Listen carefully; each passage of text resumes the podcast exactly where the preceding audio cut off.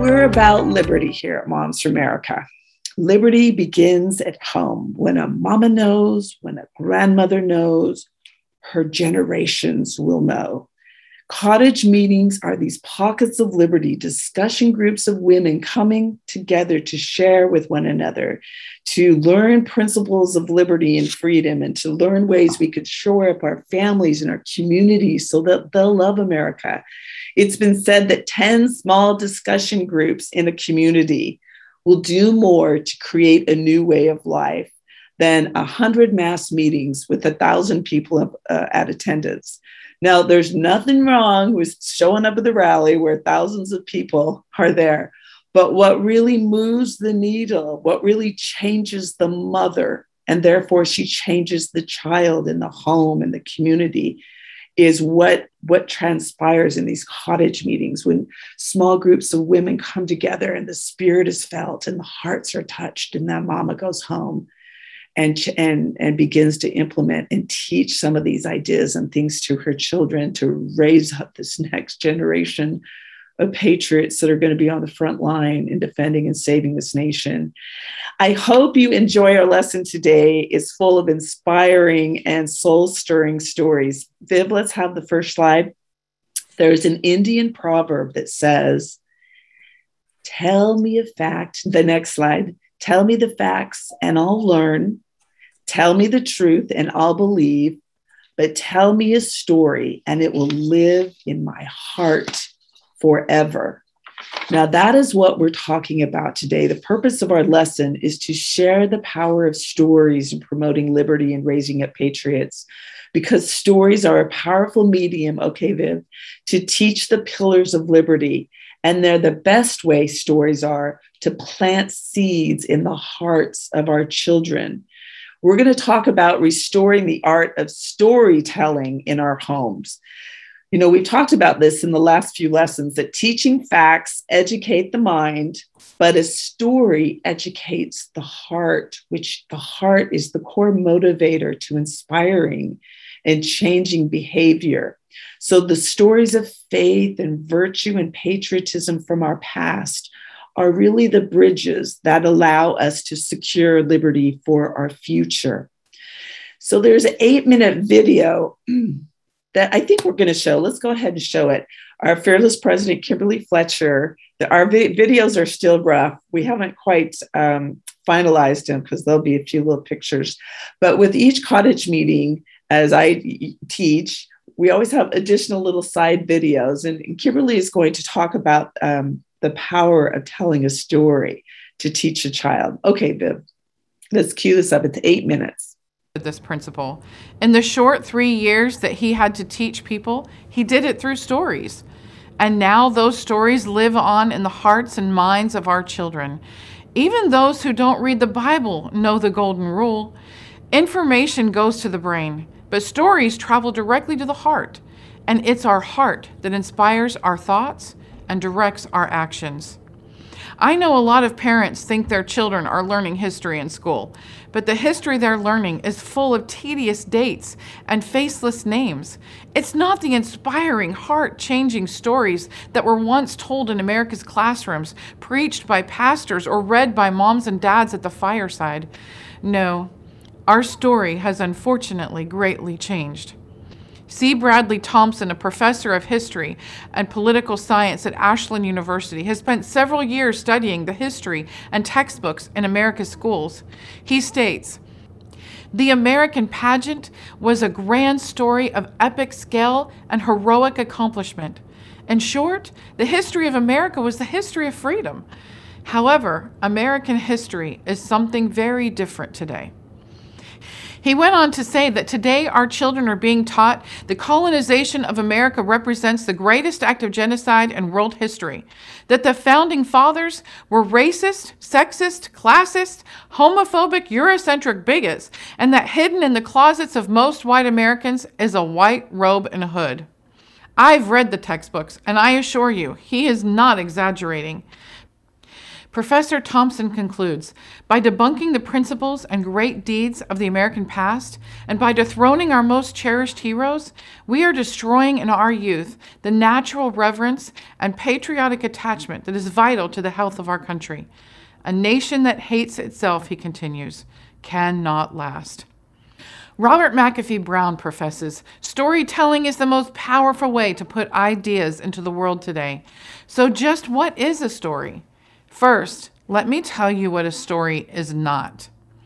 Richard Montgomery was born December 2nd, 1783, an Irish born soldier who first served in the British Army. He later became a brigadier general in the Continental Army during the American Revolutionary War. And he is most famous for leading the failed 1775 invasion of Canada. Okay, again, that's not a story. But unfortunately, it's what we're getting in school. This, this is a story. General Montgomery was ordered to assemble his forces at a point on Lake Champlain. He was a man of great military experience for his years, full of gifts, graces, and accomplishments, one of the most admired and beloved of the Revolutionary heroes. The order to take charge of the Canadian expedition reached him in his beautiful home on the banks of the Hudson, where, with his young wife, whom he tenderly loved, had settled, hoping for quiet years of domestic happiness and a home adorned with every refinement. But Montgomery loved honor more than life, and liberty more than happiness. He obeyed the call of his country. I wish I had the time to tell you the whole story of General Montgomery, about the capture of Quebec, the textbooks labeled as a failure. But what I can tell you is Quebec was one of the strongest fortifications in all of America, in artillery, men, and location. It was virtually impenetrable. I'd like to tell you about the 300 men led by this young general who went up against Quebec much like the Spartans of old. They suffered rigid cold temperatures, fatigue, illness, and death, but they courageously stood their ground in spite of extreme hardships.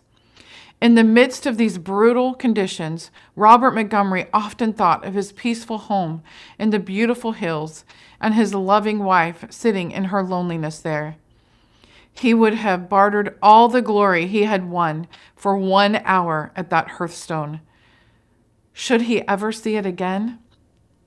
When General Montgomery gave his life for his country, there was much sadness amongst his fellow patriots. It was said of him in all the records of ancient or modern valor, I have read nothing equal to this. Washington bewailed his loss, for he loved him as a brother. All over the land, men wept as for a heart friend. Congress, desiring to transmit to future ages an example of patriotism, boldness of enterprise, and contempt of danger and death, reared a monument of marble to the glory of Richard Montgomery.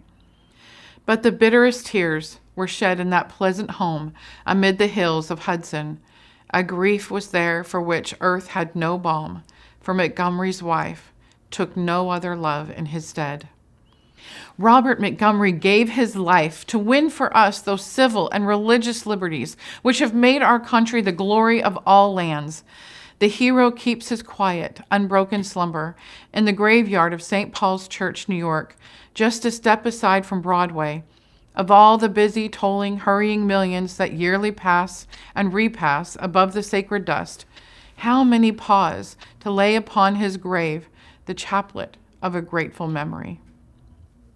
I had never heard of Robert Montgomery until I read this story, but after reading it, I had a burning desire to go to New York City and see the monument of this great man, the hero who no one knows. Do you remember the proverb, as a man thinketh?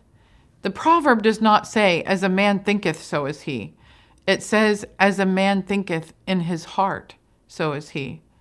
Imagine if we spent a little time reading stories like Robert Montgomery to our children. What a difference it would make.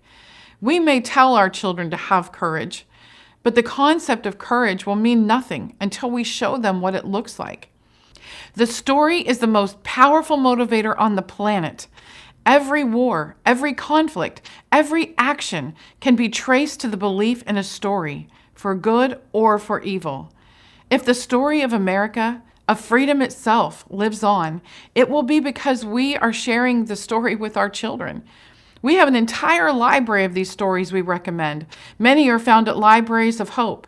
They are stories written in the golden age of literature when authors wrote to instill a love of liberty, virtue, faith, and patriotism. I have read the entire Freedom series to our children. At the end of the Stories of Columbus by Elbridge S. Brooks, there is a quote that has lingered in my heart. Happier than any fairy tale, more marvelous than any wonder book. The story of the United States of America begins once upon a time and has come to the point where it depends upon the boys and girls who read it to say whether or not they shall live happily ever after. America's future will be determined by the stories we love and believe in. If we have failed to tell our children the stories of what made America the light and hope of the world, then the battle for our freedom will be lost, and the story we'll be telling our children is what it once was like in America when we used to be free. Never underestimate the power of a story. Stories can save our nation. Okay.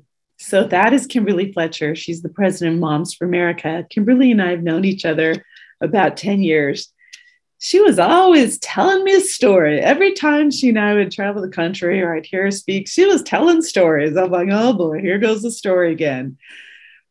But the more I've been with Moms for America and the more that I have taught in my home, I understand, I get this idea of really pricking the little heart and conscience of your child, of your adult children through stories.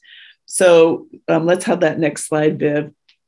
So when President Reagan says, and I've we've used this quote before, freedom is never more than one generation away from extinction.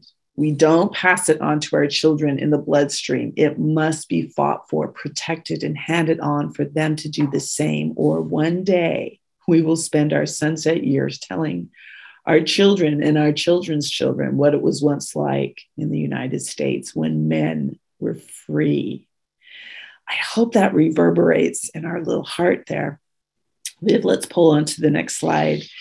You know, I liked the um, Kimberly's video, and she talked about this Richard Montgomery. I vaguely remember, you know, knowing he was a war hero, but I didn't know a lot. But when she said when she learned about Richard Montgomery, it made her want to go to where he was buried. And just on Saturday, I was at that St. Paul's Church. You see that New York? So the the second little video or the slide there with um, this is my sister, baby twin sister, and my two oldest girls, Kayla. And we were actually there this summer, but we were there again on Saturday with my sisters, and I'll show you them in a minute. But I always, when we're in New York City, I just I don't know how I do it. maybe because there's patriotic sites all throughout the city and when you know them you just stumble upon them but we somehow ended up again this saturday at the federal hall and there's a, statue of george washington where he was sworn in when he became our first president and congress and his first act of business was to walk a few blocks down the street to st paul's and here's that church did you see st paul's with the girls and the bikes and inside they had a church service and they prayed and they covenanted with God when he was George Washington was sworn in that this would be a one nation under God. And just like as we covenant with God, it's a two-way promise. We make certain promises to God and then he promises certain things. These founders knew that they were a remnant at the house of Israel and they would be entitled to the protections and the blessing of that Abrahamic covenant as long as we lived under his law, God's law, and we made laws in this country that were godly laws. And so, Viv, let's see the next slide. Um, there's actually a picture of where George Washington's pew was that day and where he sat in that church as they made these covenants to God. And there's the picture depicting that. Put that on your bucket list. And did you know, okay, Viv, that um, uh, Richard Montgomery, that story that Kimberly Fletcher told, that 37 year old Revolutionary War hero that gave his life up in Quebec, he is buried in the cemetery there at St. Paul's. I didn't know that. I'm, I wait to get back to St. Paul's to find his uh, gravesite. Just about two blocks down from that St. Paul's church is the old Trinity Church, and that is where um, Alexander Hamilton is buried, and there's a marvelous statue of him in that old graveyard. It's powerful to take your kids there and then tell them the story or tell it at home and then take them there. They're excited to go and visit. Just like last week, we talked about Kimberly taking her children to the tomb of the unknown soldier in DC and she telling them about that months before they took them there. And so it was fun to tell my sisters about, you know, how we were founded on faith. Our, our country has a foundation of faith, and it helps to reinforce that we're a God fearing nation. Our founders knew it, and we need to perpetuate this idea. So, let's see the next slide. It's also interesting, according to that uh, Reagan quote, that if if we don't do all we can to fight for our freedoms and to teach our children, we might be someday telling them what it was like to be free. So here are my four sisters. We just spent a whole week. I just got them off like two days ago. I'm, I'm exhausted, to be quite honest with you. Seven days of all my sisters here. One day we spent in DC. There's wonderful Lincoln behind us. And we went to Colonial Williamsburg and all of DC, and we went to New York City. And in New York City, uh, let's see the next uh, round of slides, Viv. We had to show our vaccine passport and our identification and mask mandate. We had to every time we went into a store, the M&M store, the Hershey store, we had to put the mask on. And I thought, you know, if we continue to allow governments to infringe upon our freedoms this way, our young children will not even blink an eye at having our governments determine medical decisions for them and having to show proof of certain things. So, in, in, in order to go see the Christmas Rockettes, we went saw the spec. There's a Christmas spectacular and Wicked. We had to show them multiple forms, you know, before we were able to go into these venues. And it, rem- uh, it just reminded me that if we don't continue to stand up and push back and support lawsuits that are infringing on our freedoms, our children will just, our grandchildren will only know a time when you know we have to do things according to the dictates of the government not because we've been able to choose to participate or not. Okay let's see our next slide viv so, in the 28 principles that changed the world, the 5,000 year leap, you know, it's one of my most, I mean, I'll practically go to bed with this book. Uh, there's, it has an unusual title, uh, uh, The 5,000 Year Leap. Students of history will know that from the beginning of recorded history until the founding of the United States, human civilization really made relatively little progress. Those who came into the New World, though, those that came to the New World in the 15 and 1600s, were still plowing fields behind animals and moving with ox carts and hand weaving cloths the same way that they had thousands of years earlier.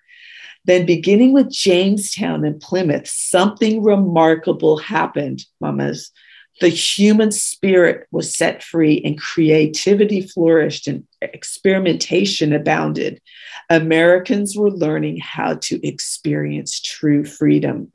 And under these proven principles of liberty, when they were institutionalized in our Constitution in 1787, it took less than 200 years before men, let's see the next slide, Viv, men were walking on the moon. Man had literally progressed more in 200 years than had been previously made in 5,000 years because of freedom, that they were allowed to free to innovate, to create. In the article, okay, Viv, in the article entitled The Story That Unites Us, in the supplemental materials in our lesson number seven. Now, everything I teach you can find in the lesson, all the stories and so forth. So, in lesson number seven, uh, we're reminded in a, an article that says the story that unites us. Actually, this only this one article is in the new um, cottage meeting manual, which will be out in January. But it talks about the story of America unites us as, as a people. Unfortunately, if that story is no longer told of America, especially to our children, they just won't believe it. How can they believe a story when they don't even know the story? And then when they hear the story later on in life, because they weren't taught it when they were young, they're very cynical of it. They don't believe it. So, as a mama, we're in a unique and powerful and influential position to promote a level of liberty in the hearts of our children and our grandchildren when they're young, even if they're not going to be taught them in the school systems anymore, or social media, or even in the churches. It's us to kind of kindle, keep those little flames going. So when they hear it later on in life, they'll go, Of course, I knew my mother taught me that. My grandmother taught me that. This lesson today is chock full of stories and articles and resources to help us to know how to teach these stories that we're not hearing really anymore. In the promises, okay, let's have the next slide, Viv. In the promises of the Constitution, I hope everyone has this book. You can buy it on uh, Moms for America store. Um, you can find inspiring stories in very short vignette, vignette form, just like a little page and a half. So they're easy to read and discuss with your children or grandchildren if you have like five, ten minutes. So there's a story about the um, Puritans, and all these little vignettes are listed in our cottage meeting, um, lesson number seven. So I'll just show you some of these slides as I say them. Viv, let's show this next slide. Vignette 2.5 tells of a, a humorous, sweet little story about Puritans who we think are so stern and sullen. And so that that's a cute one to tell about some of our first founders coming, especially at this Thanksgiving time. Vignette 3 4 tells of the bravery of common citizens um, during the War for Independence. 4 2, the vignette tells there of uh, the miracle of the cannons that were brought to George Washington's army on giant sleds by uh, the great war hero, hero, Henry Knox, who would go, go on to become the Secretary of War under George Washington. It's a great story how they put these uh, cannons on sleds. Uh, vignette 4 3, the next slide, Viv, tells of the battle for Boston, our hometown of liberty, some stories there. Vignette 4 4, Viv, tells of the miracle of Long Island and the fog that rolled in that allowed 9,000 troops to cross the East River, averting the British when they woke up the next morning. Uh, uh, vignette 4 5 in Promises of the Constitution tells of the miracle crossing on Christmas Day of the Delaware into on, on Christmas night through the day in, in uh, at Christmas night. Um, there was thousands of troops that across the Delaware, P- Pennsylvania on one side, New Jersey on the other, the Delaware River in between them. That always confuses me. Hey, Washington's Crossing, right where Washington crossed, is an actual site with a visitor center and the barns and the buildings where George Washington ate that night before he crossed the river. And you see replicas of the big boats. And then every Christmas, day at noon. They didn't have it for COVID last year, but I think they're going to have it this year. They have a reenactment of Washington all dressed up, crossing the Delaware, and then he speaks. I've always told myself, if I ever don't have a house full of people on Christmas Day, I'm going to New Jersey and uh, Pennsylvania to see that reenactment. I've been there several times at the fall time. It's just a it's a magical place. You just feel the spirit of the miracle of what transpired there as they crossed and won victories in Trenton and Princeton just when the troops were getting ready to desert Washington. He needed, desperately needed to win, and he got it there the, uh, as they crossed that Washington crossing and marched on up to Trenton. But, anyways, so vignette 4 6 or 4 5 tells the miracle, oh, no, no, 4 6 tells the miracle of Valley Forge. I'm not going to tell you that because we've gone through it a little bit. But imagine if you just on a regular basis would tell these kind of stories to your children. So, Viv, let's see that next slide. I would really recommend, remember, girls, we have the Healing of America seminar. Seminar one tells all these great stories of Joan of Arc, Christopher Columbus, the Pilgrims, Samuel Adams, the father of the American Revolutionary. Uh, the, uh, he, he started the Sons of Liberty, the Thomas Jefferson, the genius of Jefferson to write the Declaration of Independence, oh, George Washington, and just the the magnitude of his character to keep uh, those troops together to win the Revolutionary War. Benjamin Franklin, the old man pl- pleading for prayer when the declar- uh, the Constitutional Convention was going to fall apart. These are such great stories, and we we learn them in seminar number one, God's Hand in Establishing America. So go back and listen. It's four hours. It's broken up into four segments, four sections. Each section is one hour, but we we I tell these stories and then that's how you can get better at retelling them to your children and grandchildren. Okay, Viv, let's have the next slide. In the Bible, God reminds us, mothers, grandmamas, of our stewardship to teach our children. In Deuteronomy 4 9, it says, to take heed for thyself, lest you forget the things which your eyes have seen and they depart from your heart, but teach thy sons and thy sons' sons, God tells us. He's talking to grandmas, that's sons' sons. So he's saying, mothers and grandmothers, teach these things, you'll or you'll forget them, and your children will forget them. And they won't penetrate deep in the heart and have the effect these stories do that God intends for these stories to have, for these teachings.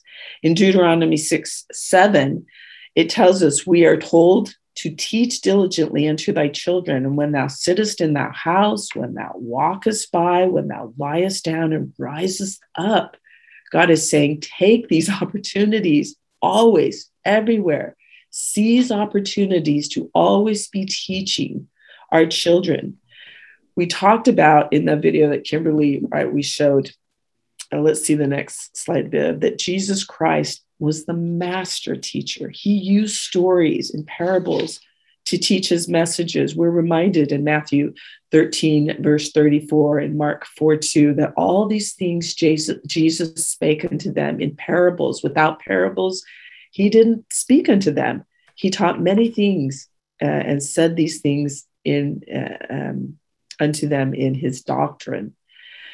So in the supplemental material, okay, Viv, in the supplemental material for lesson seven, there are two good um, articles that talk about uh, how we can read to our children and why we should do it. And, and it kind of gives us pause to think about how, how we are doing with this.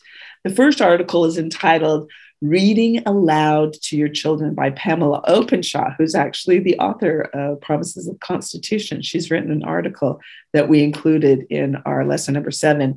So she talks about reading out loud to our children, how it's a powerful tool that binds us together with them. And this combined sensation of hearing us speak and they listen and they see it deepens if we're showing them little picture books it deepens the learning process and really emboldens the concepts that are being presented. And then not to mention the discussions that you have before and after as after you tell the story that provides opportunities to reinforce these moral concepts.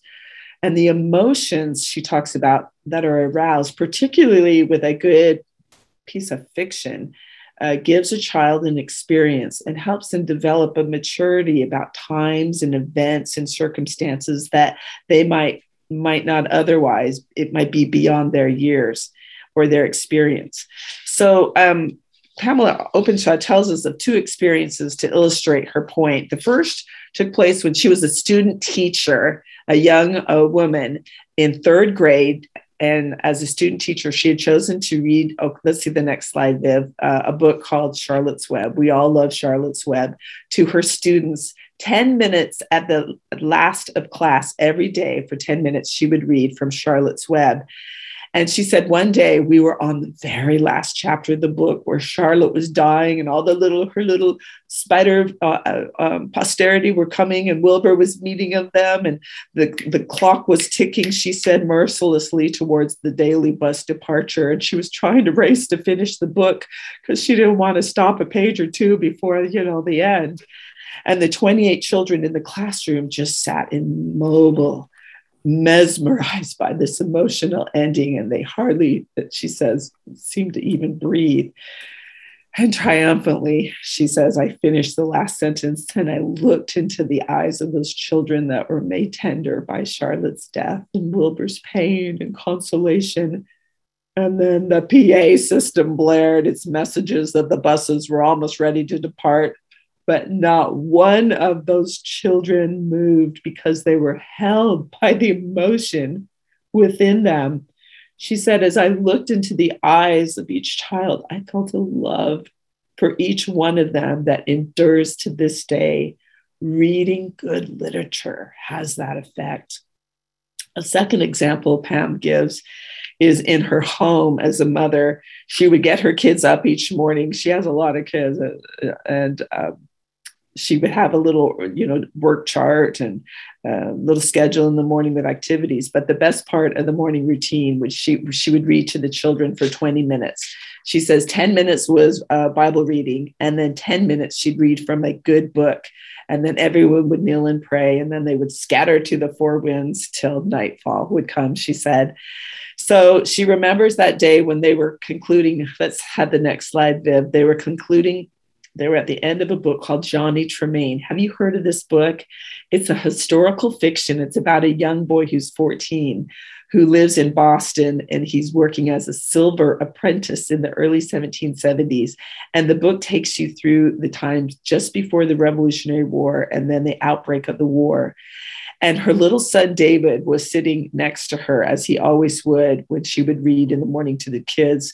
And just as she finished the final words of the book, there was an aura of reverence for Johnny Tremain and for our country and for our revolutionary history. She says that just kept everyone silently spellbound.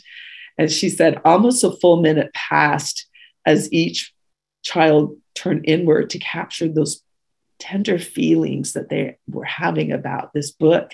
And her little five year old David broke the silence and said, Oh, mommy, that was the bestest book I've ever, he said, what bestest book in the whole world. And she would go on to say, 23 years later, with that memory still fresh in her mind, she gave David a new copy of Johnny Tremain on their wedding day, and they reminisced for a moment over the power of that moment that they still remembered. So, a question could be asked as you're teaching this cottage meeting if you were in your home, and we have all the questions for you. What experiences have you had reading to your children, or what memories do you have of your mother reading to you, and what, what was its impact? Now, I remember last year uh, not last year, last week, I talked about my mom reading about the boxcar children and where the red fern grows uh, to me as a child. And at Christmas time, for about the whole month, she would read to us a Christmas carol, Scrooge. And so, because my mama did that, I years ago started reading a Christmas carol to my kids. And there, for years, all their little bedrooms were on the hallway. I would sit outside the hallway. They would all be in their beds, and I would read every night a Christmas carol to them. And those kids still remember laying in bed. Some of them would fall asleep, but they have enough memories and the wonderful discussions we were able to have at Christmas time because my mother did that with, with me. Another article in our um, our little manual today is entitled, Are You Just Reading to Them? Put a little chat, and I'm going to have you put a little chat of some books that you remember your mother reading or you reading in just a moment. Uh, mamas. But this article is by Rachel DeMille, and she reminds us that reading to our children is such a formative experience at so many levels. You laugh, you bond, you cry, you memory make. There's a shared language that you gain. There's tenderness and empathy for others as you read these stories. You can relive the past you can connect and deepen your affections for those that have come before you. You can liken the lessons to what we're going through today, formative at so many levels, this article talks about. So she tells how she read the story of the three little piggies. Viv, let's have that next slide. So she was reading this story, and it, it occurred to the author when she was teaching, she was actually teaching a group of children this traditional folk tale of the three little piggies. And, and we're not talking the Disneyfied version, she said, but the ones where the piggies actually got gobbled up because they, you know, didn't make their houses last, were made to last she began to do what she always does. She asked questions, and, and they had a wonderful discussion about the three little piggies. And to be honest with you, it took longer to discuss the story and to listen to their little responses than it did to actually tell the story. And she said that there's so much to talk about when you have a good quality story. And then in the article uh, in the book, she shares all kind of questions that she asked or could have asked about this simple three piggy story. And she reminds us oftentimes that any old version of the three piggies just might not cut it, might not give you enough fertile thought.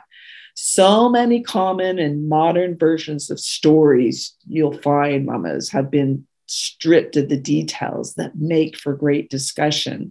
This is why we refer to the classics because they stay around generation after generation, retelling after retelling, because they have more than just one bossy moral of the story at the end, as she calls it. They have a myriad of open ended questions embedded in the details.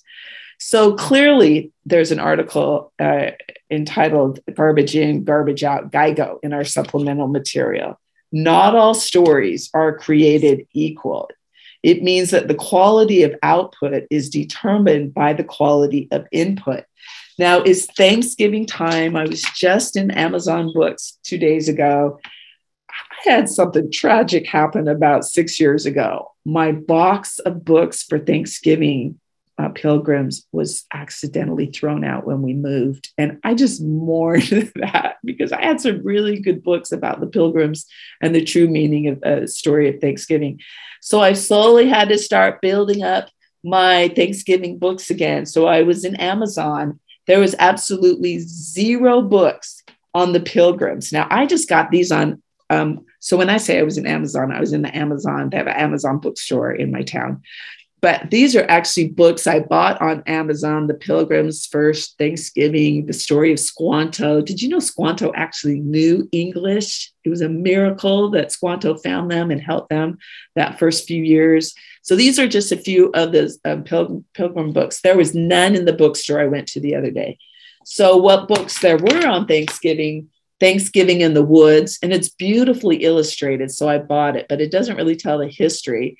And Turkey Trouble. My sister said, Oh, her children love it. So I got it because it has cute illustrations. Look, there's nothing wrong with Turkey Trouble, but what I do is I intersperse the real meaning of Thanksgiving, these kind of books, with some turkey troubles. And you build your little uh, I Love Thanksgiving library, the true meaning. And the one that I showed you last week that I really like, that you can find on pro, uh, profoundpromises.com, is called Hearts Full of Thanksgiving, and it takes 12 people uh, with scriptures for each person.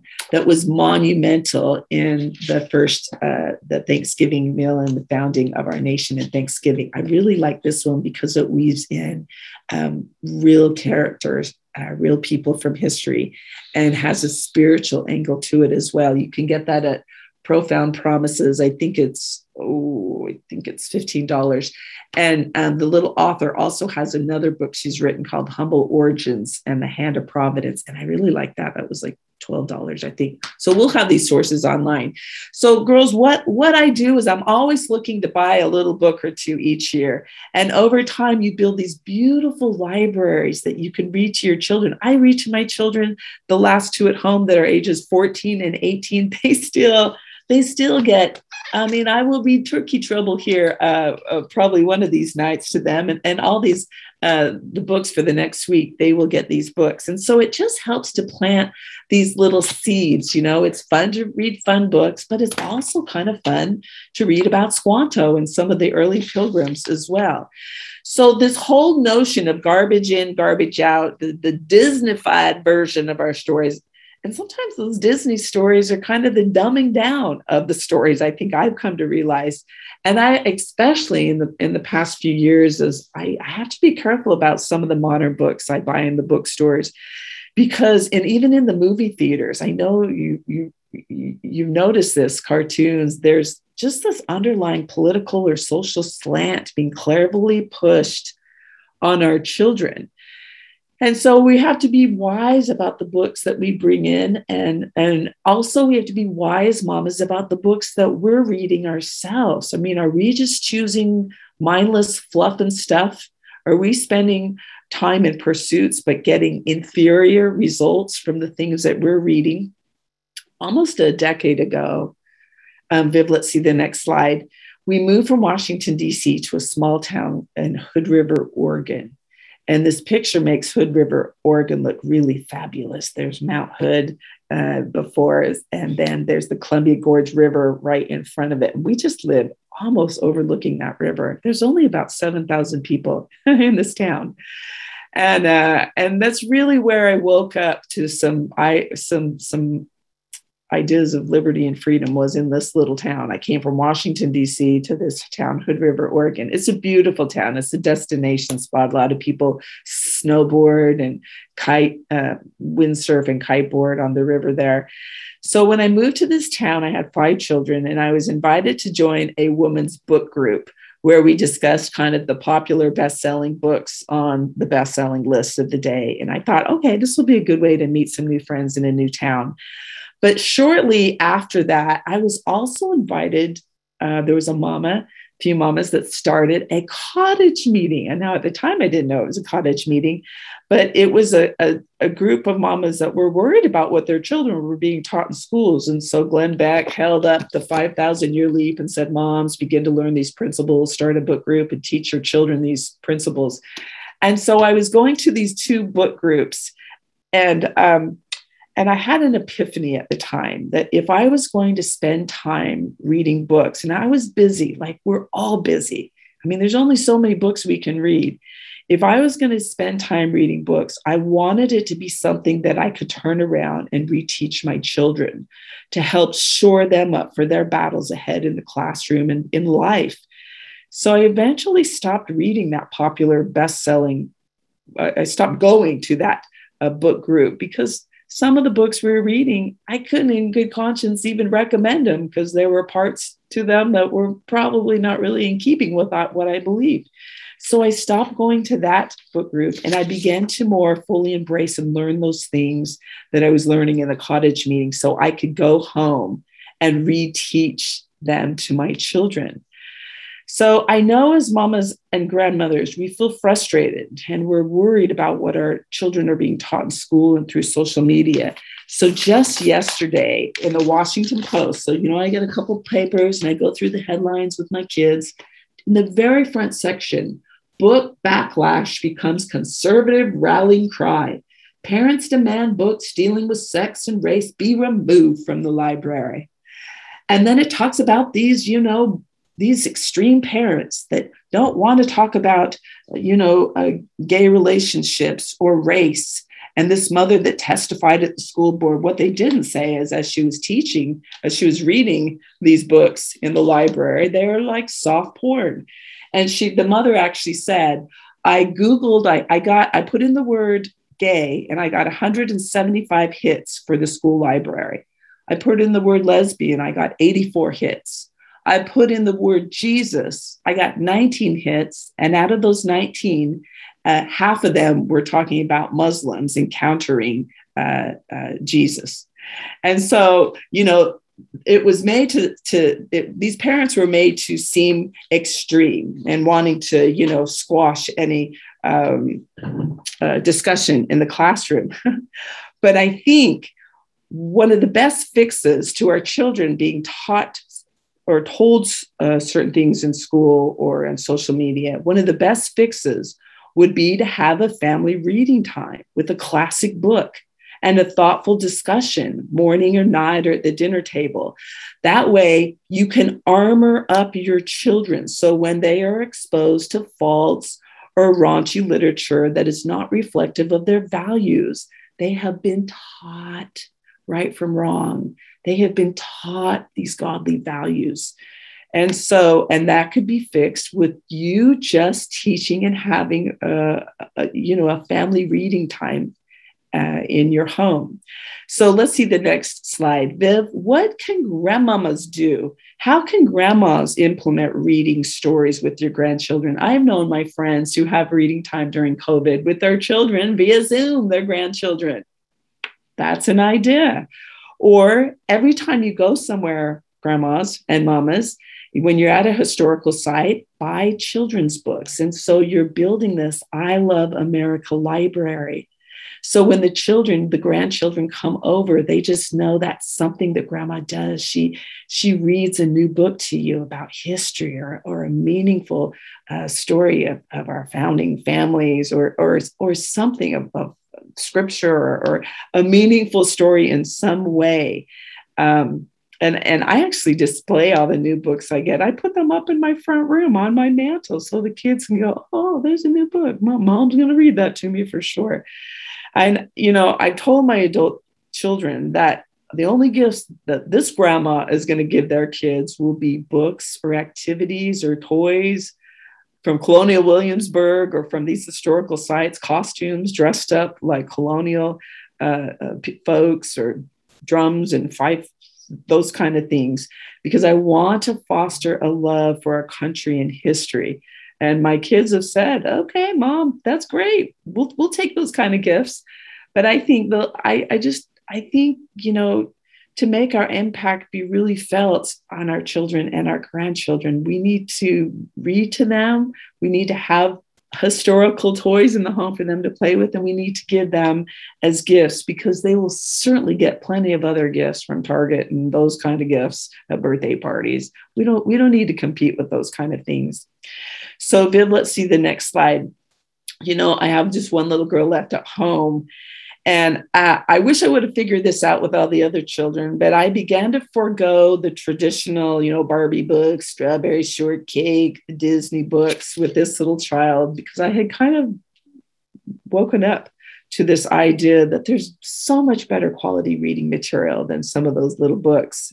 And I've read, I've had all the Strawberry Shortcake books. I mean, my, I've had shelves and shelves of those kind of books. But this little child just got little books from history of, uh, and they're sweet little stories. You can collect them. I have shelves and shelves of children's books from history of our founding fathers and founding mothers and our history and our faith. And what it did is it made our little time so much more enriching and bonding as I've read these kind of books. And this is just a little book I'll read to her from the um, uh, uh, Library of Hopes uh, books, and I'll, I'll talk about that in a moment. But now, here um, she is, Maria, at 14, and she still looks forward to reading from some of these classic stories of the past. And sometimes I'll read in the morning, and sometimes I'll, I'll do it at night. So put in the chat, will you, mamas? What are some of the quality books that you've read to your children through the years, or you remember your mama reading to, to you? Just put them in the chat so we can kind of see what what are some of the ideas uh, that we could maybe glean from if, if we haven't um, read some of these books that are being recommended. So also look at this American history um, series. We, we recommend these books a lot in the cottage meeting resource guide uh, I like these stories. They're from this one, the American history stories from Mara Pratt, was written at a time, and a lot of these books come at a time known as the golden age of literature in the late 1800s and early 1900s, when authors were writing to inspire patriotism and to encourage faith and to develop strong character. So I you can get on a little program where they'll send one book a month from the libraries of hope.com or a well-educated-heart.com, these books. The story Bible comes from here. And it's uh, it's something you might want to check out. You know, once again, I'm giving you a lot of books to buy today, and that's that's not the intention. You just buy a little book here and there, but just know when it's time for you to buy a new book, there we have a lot of good resources for classics and books that you can you can trust. There's also a Patriots reading list in uh, this book here, Woman, uh, that Kimberly Fletcher wrote. It's at the back of the book. And it's also um, going to, we're putting it on our website now, the Patriots Reading List. And it's just a compilation of children's books and teen novels and adult nonfiction and even movies that we recommend. So, this Patriots reading list will be under the resources for this lesson, uh, uh, lesson number seven, that you'll be able to go online and click on it and print it off. So, that's called the Patriots uh, reading list that we have. So, the last several pages of lesson number seven in our lesson today um, includes some really great stories okay so you don't even have to look just just go here and you'll you'll have about 10 stories to to teach your children uh, right in lesson number uh, seven so these stories are stories that used to be included in the grammar school textbooks throughout america and and they have been well documented but most of them have been removed from history books in this modern time and even from historical sites because they contain religious or inspiring content that's not acceptable to textbook manufacturers today. These stories are a part of our American history, and they need to be shared with our children and taught in our homes if we're going to expect to preserve the story of America. And these stories are not taught, taught in school because oftentimes they mention God. So, um, uh, you know, there's about seven little stories at the back uh, of the book. And, and, if you had a cottage meeting, you could assign each mama to read one of the stories and then to retell it in your cottage meeting and to maybe give an application for our day today. And we won't do that today, but I'm just going to kind of walk you through. There's the story of the miracle of Boston in 1747. It's a great story. Read that to your children when uh, John Adams was in that church of that day when that violent storm came in and and um, there's the old south church today in boston and john adams said i became a patriot that day when i saw god's hand wipe out the french fleet and save us remember i told you i've been to that old south church in boston and i asked them if they knew if there was a little book on the miracle of, the 1746 the miracle of the old south meeting house and the tour guide looked at me like, huh? And I went to the bookstore, no books. So unless I had known, I if I hadn't known this story, I, I would have I would have never known the, this great miracle that took place there in 1746. There's also, Viv, let's have the next slide. Um, a story, a little article about, a little story about the faith of Christopher Columbus. Now, he has been so misaligned. His story has been so misconstrued by modern historians and inc- incorrectly taught in schools for years. And because of this, all of our young people today think Christopher Columbus is a genocidal terrorist, you know. And so, mamas, I would really recommend learn this story of him and get it deep in your heart what he did and why he did it. He said the Holy Ghost inspired him, angels came to him. Christopher Columbus opened the doors to the most phenomenal spread of Christianity since the time of the early apostles. And he really set the stage for this greatest nation in the history of the world to be founded a few hundred years later. If we don't get the story of Christopher Columbus right, your children will never know the true story of America's discoverer in God's hand and leading him here. Now, in the Healing of America seminar in section one, seminar one, section one, uh, you will find some really good resources that we share that will help you to teach the true story of Christopher Columbus you know, I really like this um, Pilgrim's Hypothesis that talks about the Pilgrims, and he, and he talks about Christopher Columbus by Timothy Ballard. Um, if you Google the Plymouth, the Plymouth uh, or the Pilgrim Hypothesis, he gives a one-hour overview of this book, and he talks a little bit about Christopher Columbus. So, if you want to kind of do the abridged version of this book, you can just Google. I'll put this resource up for um, our lesson seven but I like this book. This is kind of a current book, but it's it's accurate and true to Christopher Columbus and our um, pilgrims. There's another story entitled "The Gunpowder Story" about a cute little girl. Okay, Viv.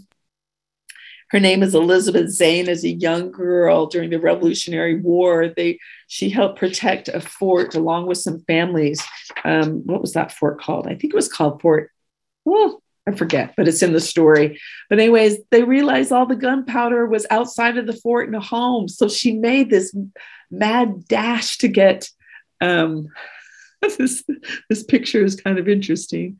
Well, anyways, they say that's Elizabeth Zane. There's a picture of her also in our uh, cottage meeting green book. And so she she had the courage. She ran outside of the fort and ran to that house. And I'm sure, you know, the British were firing away. And what a wonderful story uh, to teach your children. And you could ask, would you have done that? I mean, what what? Here's a story of what a difference one girl made. And would would you do that? And why do you think she did that? And then you could tell about the story of Joan of Arc at 14, you know, when the little voices began to come to her and God said she had an important mission. And, and so um, there's a few other little stories about, you know, the bombardment of Fort McHenry, and we won't talk about that because we talked about that last week with that wonderful video and how the flag was still flying and the national anthem was penned because of that. And there's also a great short story um, in the material in lesson seven about George Washington serving and working along with his people. So as you teach these stories, just take one story at a time. It could be over breakfast, it can be during the dinner hour, it can be before you put the kids to bed. You can take a picture and send it to the kids, you know. I mean, just however you weave it into your conversation you know, I always would tell the story, then I would say, okay, what does the story mean for you as you walk down the halls of high school or, you know, as you're out on the playground or, or you walk the campuses of your university? And then we have a discussion about that. Viv, let's do the next slide. So, you know, I was with my sisters. I come from a family of nine. So there's four of us sisters, and, and two of them are right there. And there's me and my two little sisters. Uh, one little sister came a few days early.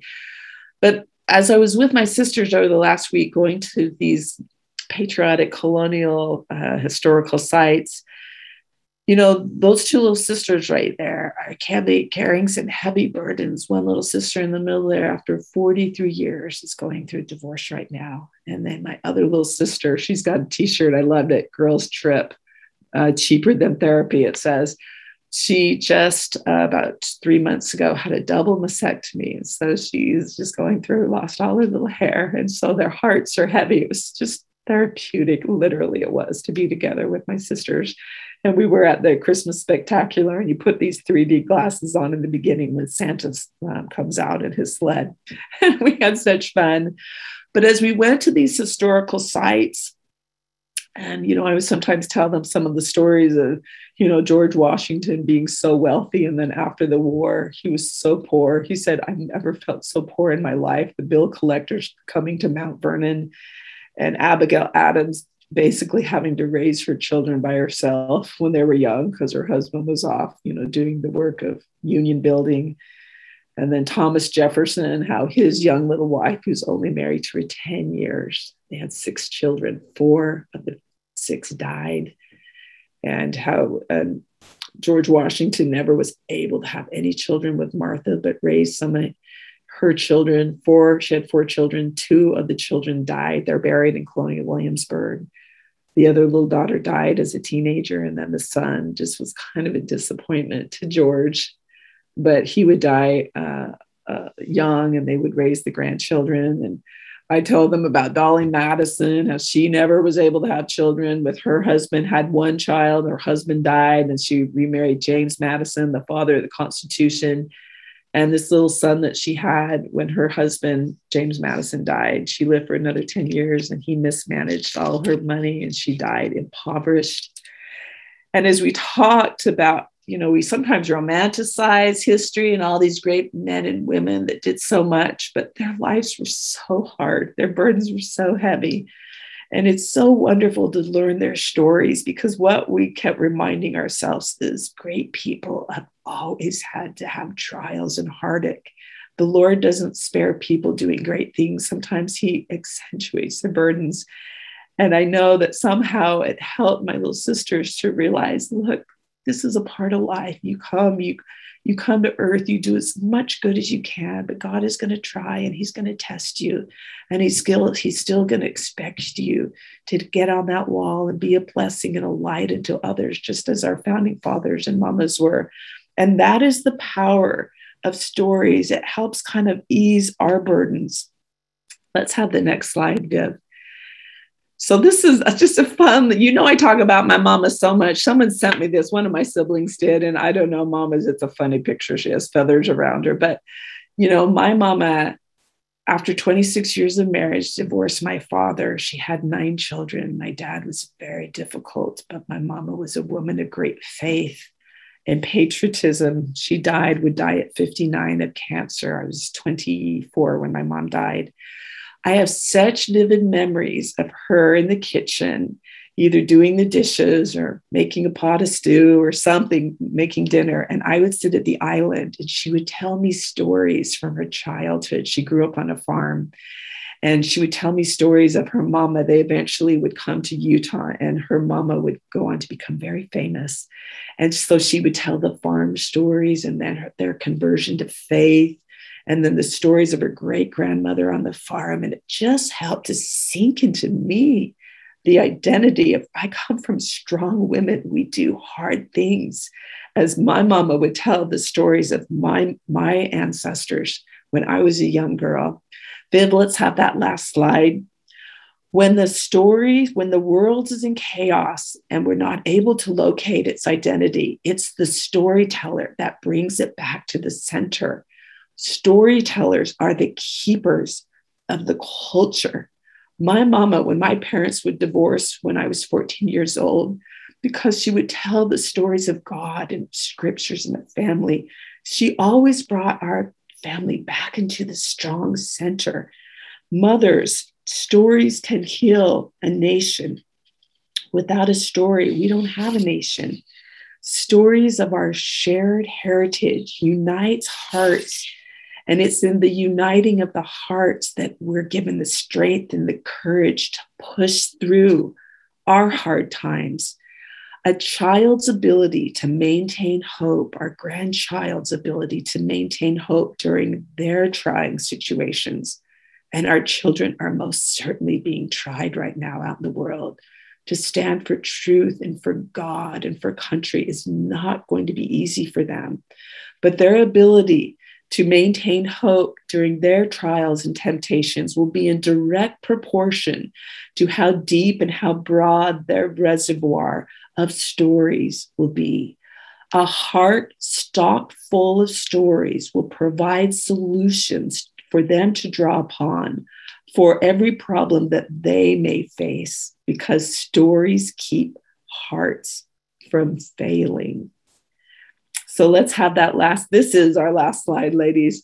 So when Kimberly in the video talks about uh, that Christopher Columbus story, the quote says, Happier than any fairy tale, more marvelous than any wonder book, the story of the United States of America is one that begins once upon a time and has come to the point where it depends upon the boys and girls who read it to say whether or not they shall live happily ever after. Well, mamas, we are finished for the day. I am rooting for the happily ever after. It is in God's hands, but I'm going to do everything I can to ensure in my little world and in the people I love the most world, we're, we're, we're striving for happily ever after. And this is a beautiful week to tell the week leading up to Thanksgiving, to tell the stories of the pilgrims and Thanksgiving and to discuss those aspects of those faithful people that worked so hard, that sacrificed so much, that lost so many. The hundred people that came over on that Mayflower, um, 50 of them died that first winter. Uh, 18 mothers came over. All of the mothers died except three or four because, and all the children that came over on the Mayflower lived, but the mothers died and they they died so that that rising generations could continue and i've often you know thought and it's been explained to me it's because those mamas gave every laid on those cold winter nights laid their bodies on those babies so they could live gave their food to those children so they could live what a great story to share with your children and your grandchildren that they gave all that they could for the formation of this country. And we're going to have to do all we can for the perpetuation and the continuation so our children will have and know what we had and knew. So, my dear mamas, next week we have no class. It's Thanksgiving. So, you get a little break. Woohoo! We mom, oh, oh, let's get real. Are we going to really have a break? It's Thanksgiving. We're going to be working our heads off, but in a different sort of way. So, the following week, the last uh, Thursday of um, November, we will pick back up with lesson number eight Capture the Sunshine. I love this lesson. It's how to teach your children and grandchildren to love liberty through the arts, literature, poetry, music, and art. I really like this lesson. So, mamas, may God inspire you to continue to read and to learn and to share the best stories with your loved ones, your children, your grandchildren. Get in the habit of buying good quality books when you're out and about. Let that storytelling begin.